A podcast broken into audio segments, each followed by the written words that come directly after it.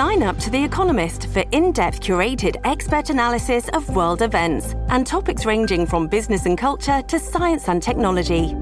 You'll get the weekly digital edition, online only articles, curated newsletters on politics, the markets, science, culture, and China, and full access to The Economist Podcast Plus. The Economist is independent journalism for independent thinking. Go to economist.com and get your first month free. This episode is brought to you by Shopify. Whether you're selling a little or a lot, Shopify helps you do your thing, however you cha-ching. From the launch your online shop stage, all the way to the we just hit a million orders stage. No matter what stage you're in, Shopify's there to help you grow. Sign up for a $1 per month trial period at shopify.com slash special offer, all lowercase. That's shopify.com slash special offer. It is not enough to just treat the symptoms, ladies and gentlemen. We need to address the cause. We have one major political party who has bought hook, line, and sinker into the idea that market forces untethered to any kind of ethical or moral consideration should be the organizing principle of, uh, of our society. They actually think that's a good idea because then just a few people will have the power. It's basically an aristocratic paradigm. But I have concerns about that other major political party too. Because too often that other major political party sees everything we're talking about and wrings its hands because it's really upset about all this. It's like the woman, it's like your father is beating the child and the mother is in the hall and she's crying about it. Stop crying and call the police. I'm Brian Anderson. You're listening to California Nation. Meet Marianne Williamson. She's running for president and has qualified for a spot on the Democratic debate stage by getting over 65,000 individual donations.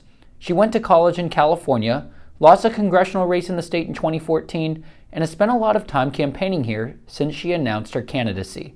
So I caught up with her at a San Jose event recently to hear why she thinks she's qualified to take on Donald Trump in the 2020 election. Today on the podcast, we're bringing you that full conversation. All right, enjoy the show.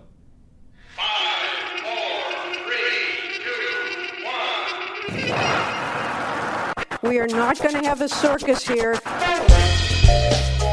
But we just left pleasure. Paradise. For paradise. Can you please hug me? Do not worry, Dutch is not here today. We, we clearly learned our lesson. These are not ordinary times, and this will not be an ordinary election.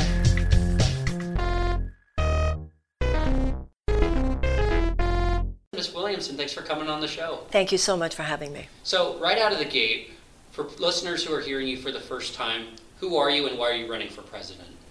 My name, as you said, is Marianne Williamson, and I have been for the last 35 years a speaker and a writer and a counselor and a, a spiritual um, teacher and therapist of sorts, um, dealing with personal issues of personal transformation.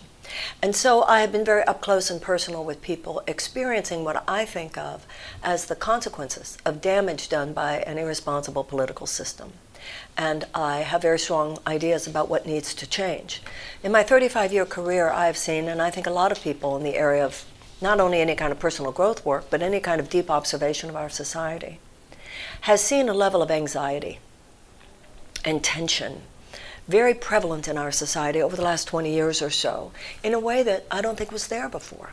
And a lot of it has had to do with the economic squeeze that was made inevitable by the fact that over the last 40 years we have been systematically removing large portions of the public treasury into the hands of a very few of our citizens. That's what happens when you have 1% of all Americans And owning more wealth than we the could, bottom 90%. We could go on about how we got here and all the problems, but this is on your website, forgive me. I do not see American politics today as a conduit for a deep and meaningful transformative experience, either for our citizens or for our country. Our government is now little more than a system of legalized bribery. And you're campaigning largely on a message of love. How do you resonate this message of love with the harsh realities that you feel about the existing system of government? Love doesn't diminish your brain cells. Love doesn't make you less authentic or less honest or less brutally self aware. Love makes you more honest and more real. Love is not some hallmark pink pink sentiment. The path of love is the path of real transformation and taking a serious moral inventory, such as when Catholics go to confession or Jews on the day of Yom Kippur. The spiritual path is not a path where you just pour pink paint over your problems and pretend they don't exist. That's not the religious or spiritual path. The true spiritual path is where you are willing to look at the causes that underlie uh, the symptoms that are being played out in your external life. So, people who believe in, in love and a higher power are the biggest grown ups in the room. They're not a bunch of silly people standing on the periphery. And for people who say Trump won on hate uh, and that that was a winning message, Yeah. Democrats need to stop the ooey gooey stuff and just win. What's your response to that? That Democrats just need to fight fire with fire and beat 'em? Well, I don't remember any gooey stuff. I don't remember Hillary Clinton having a gooey campaign, and I don't remember uh, Bernie Sanders having a gooey campaign. You know, every time something hateful happens, we take out Martin Luther King quotes and we say that only love will overcome hate. We need to recognize that Martin Luther King was not saying only love will overcome hate, therefore only think about that after something hateful and horrible will happen. Rather, it's the preventative. If we love each other more, and love has strategy behind it, just like hate does. When you see collectivized hate, when you see racism, when you see bigotry, when you see homophobia, when you see anti Semitism, which we have seen, and we have seen collectivized, and we have seen it expressed not only in policies but in terribly violent behavior. Love, similarly, has spine. Love also takes a stand. Love needs to be strategized. When you leave millions of American children in living in chronic trauma, but you are not rescuing them, when you are allowing them to go to school, millions of American children, hungry, or in schools that do not have libraries, or in schools that don't even have the adequate school supplies to feed a, a child, to teach a child to read. And when that child cannot read by the age of eight, that child has a diminished chance of graduating from high school and an increased chance of incarceration. That is a withhold of love. When we are spending so much more of our resources on ways to prepare for war and such a, uh, such a reduced amount of money and resources to wage peace on our streets and in the world, that is a withhold of love. So, just one or two public policy issues. What are you really campaigning on? We need public funding. We need legislation to establish public funding for all federal campaigns. Nothing else will override Citizens United. Nothing else will disrupt the terrible trajectory by which our government has become a system of legalized bribery. I want to see a cabinet level United States Department of Children and Youth to consolidate information and best practices that we need in order to deal with the chronic trauma of millions of American children. And I want a U.S. Department of Peace creation because we need to wage peace as robustly as we now prepare for war. So, what does that do for the average American who feels like they're feeling squeezed economically, their wages aren't going enough, going up enough, or there's incarceration, or there's problems that the typical American is dealing with? And it sounds like you describe problems at sort of the institution level of government. Well, I know that it might seem that way, but actually that's not true. First of all, when you talk about how many millions of American children, Americans have children, uh, you're a young man, perhaps you don't have them yet, but millions of American ch- uh, Americans are concerned about their children. I want an immediate, when I talk about public funding for federal campaigns, it's because of the economic anxiety I mentioned. I want an immediate infusion of economic hope and opportunity into the life of the average American. I want immediate Medicare for all, universal health care. I want immediate cancellation of the vast majority of those college loans.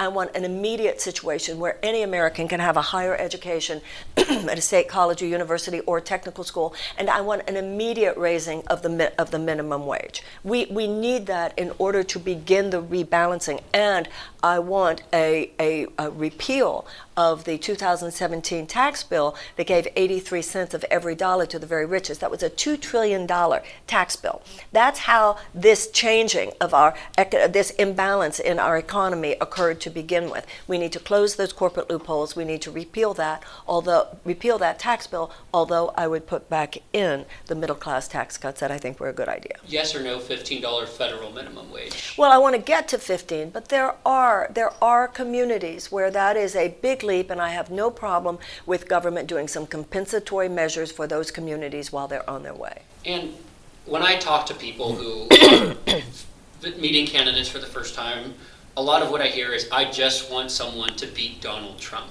And you ran for a race in 2014 and came in fourth for Ted Lieu's current seat in LA. If you couldn't win that race, what makes you think you could win president, the presidency? President Obama lost his congressional race to Bobby Rush by 30 points. So uh, most people, you know, the, losing a congressional race is like the political equivalent of somebody's first marriage. It, it says nothing about one's future, actually. In fact, if, if anything, it is what prepares you and teaches you a lot of what you need to learn. Anybody who thinks that the problem in our midst is as simple as someone tough enough to beat Donald Trump is very naive about the nature of the opponent. And I had two final ones for you. This stood out to me at that CNN town hall as well. Uh, I think Dana Bash asked how you'd spread love in a debate with Donald Trump, and there was this very funny moment where he said, Let's not pretend that he would debate me, Dana. He would insult me, he would bait me, but he would not debate me. So on the stage So, with Donald Trump. You know, what do you do with a child? How do you treat a psychopath? Do you really think the president's mentally ill? I should have said sociopath. It's not my job to uh, diagnose the president, but I think all of us need to awaken from our stupor and recognize how dangerous his behavior often is. You support capitalism with a conscience. Yeah.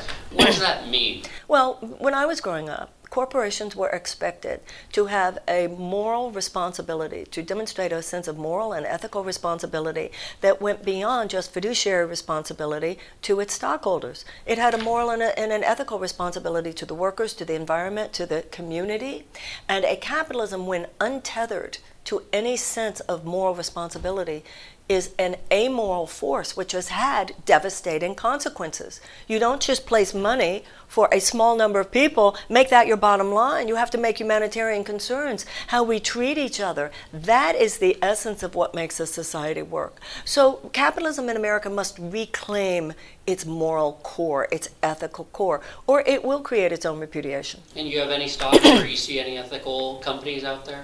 Yeah, absolutely. You see people who are, you know, you, you see the words of people like Ray Dalio recently and uh, Jeremy Grantham. You hear the words of people like Eileen Fisher, John Mackey, um, uh, the B Corp conversation, the conscious capitalism conversation. They've begun and they better hurry up. And we're here in California. What are your ties to California? I know you went to college here despite being in Texas. And why do you think you're going to resonate with voters in this state? Well, most of my adult life has been spent here, and I my career began here. I founded Project Angel Food and the Centers for Living AIDS organizations in Los Angeles. I gave birth to my daughter. I think I already said that. Um, this this uh, I always say about uh, Los Angeles. If I was a telephone, this is my base. Miss Williams, and thank you so much for coming on. It's great Thank to you. have you. Thank you very much. Thank you so much for listening to the show. We've got more interviews with presidential contenders lined up later this month, and we look forward to bringing you those conversations. I'll be back in your feed soon. Until next time, I'm Brian Anderson. This is California Nation.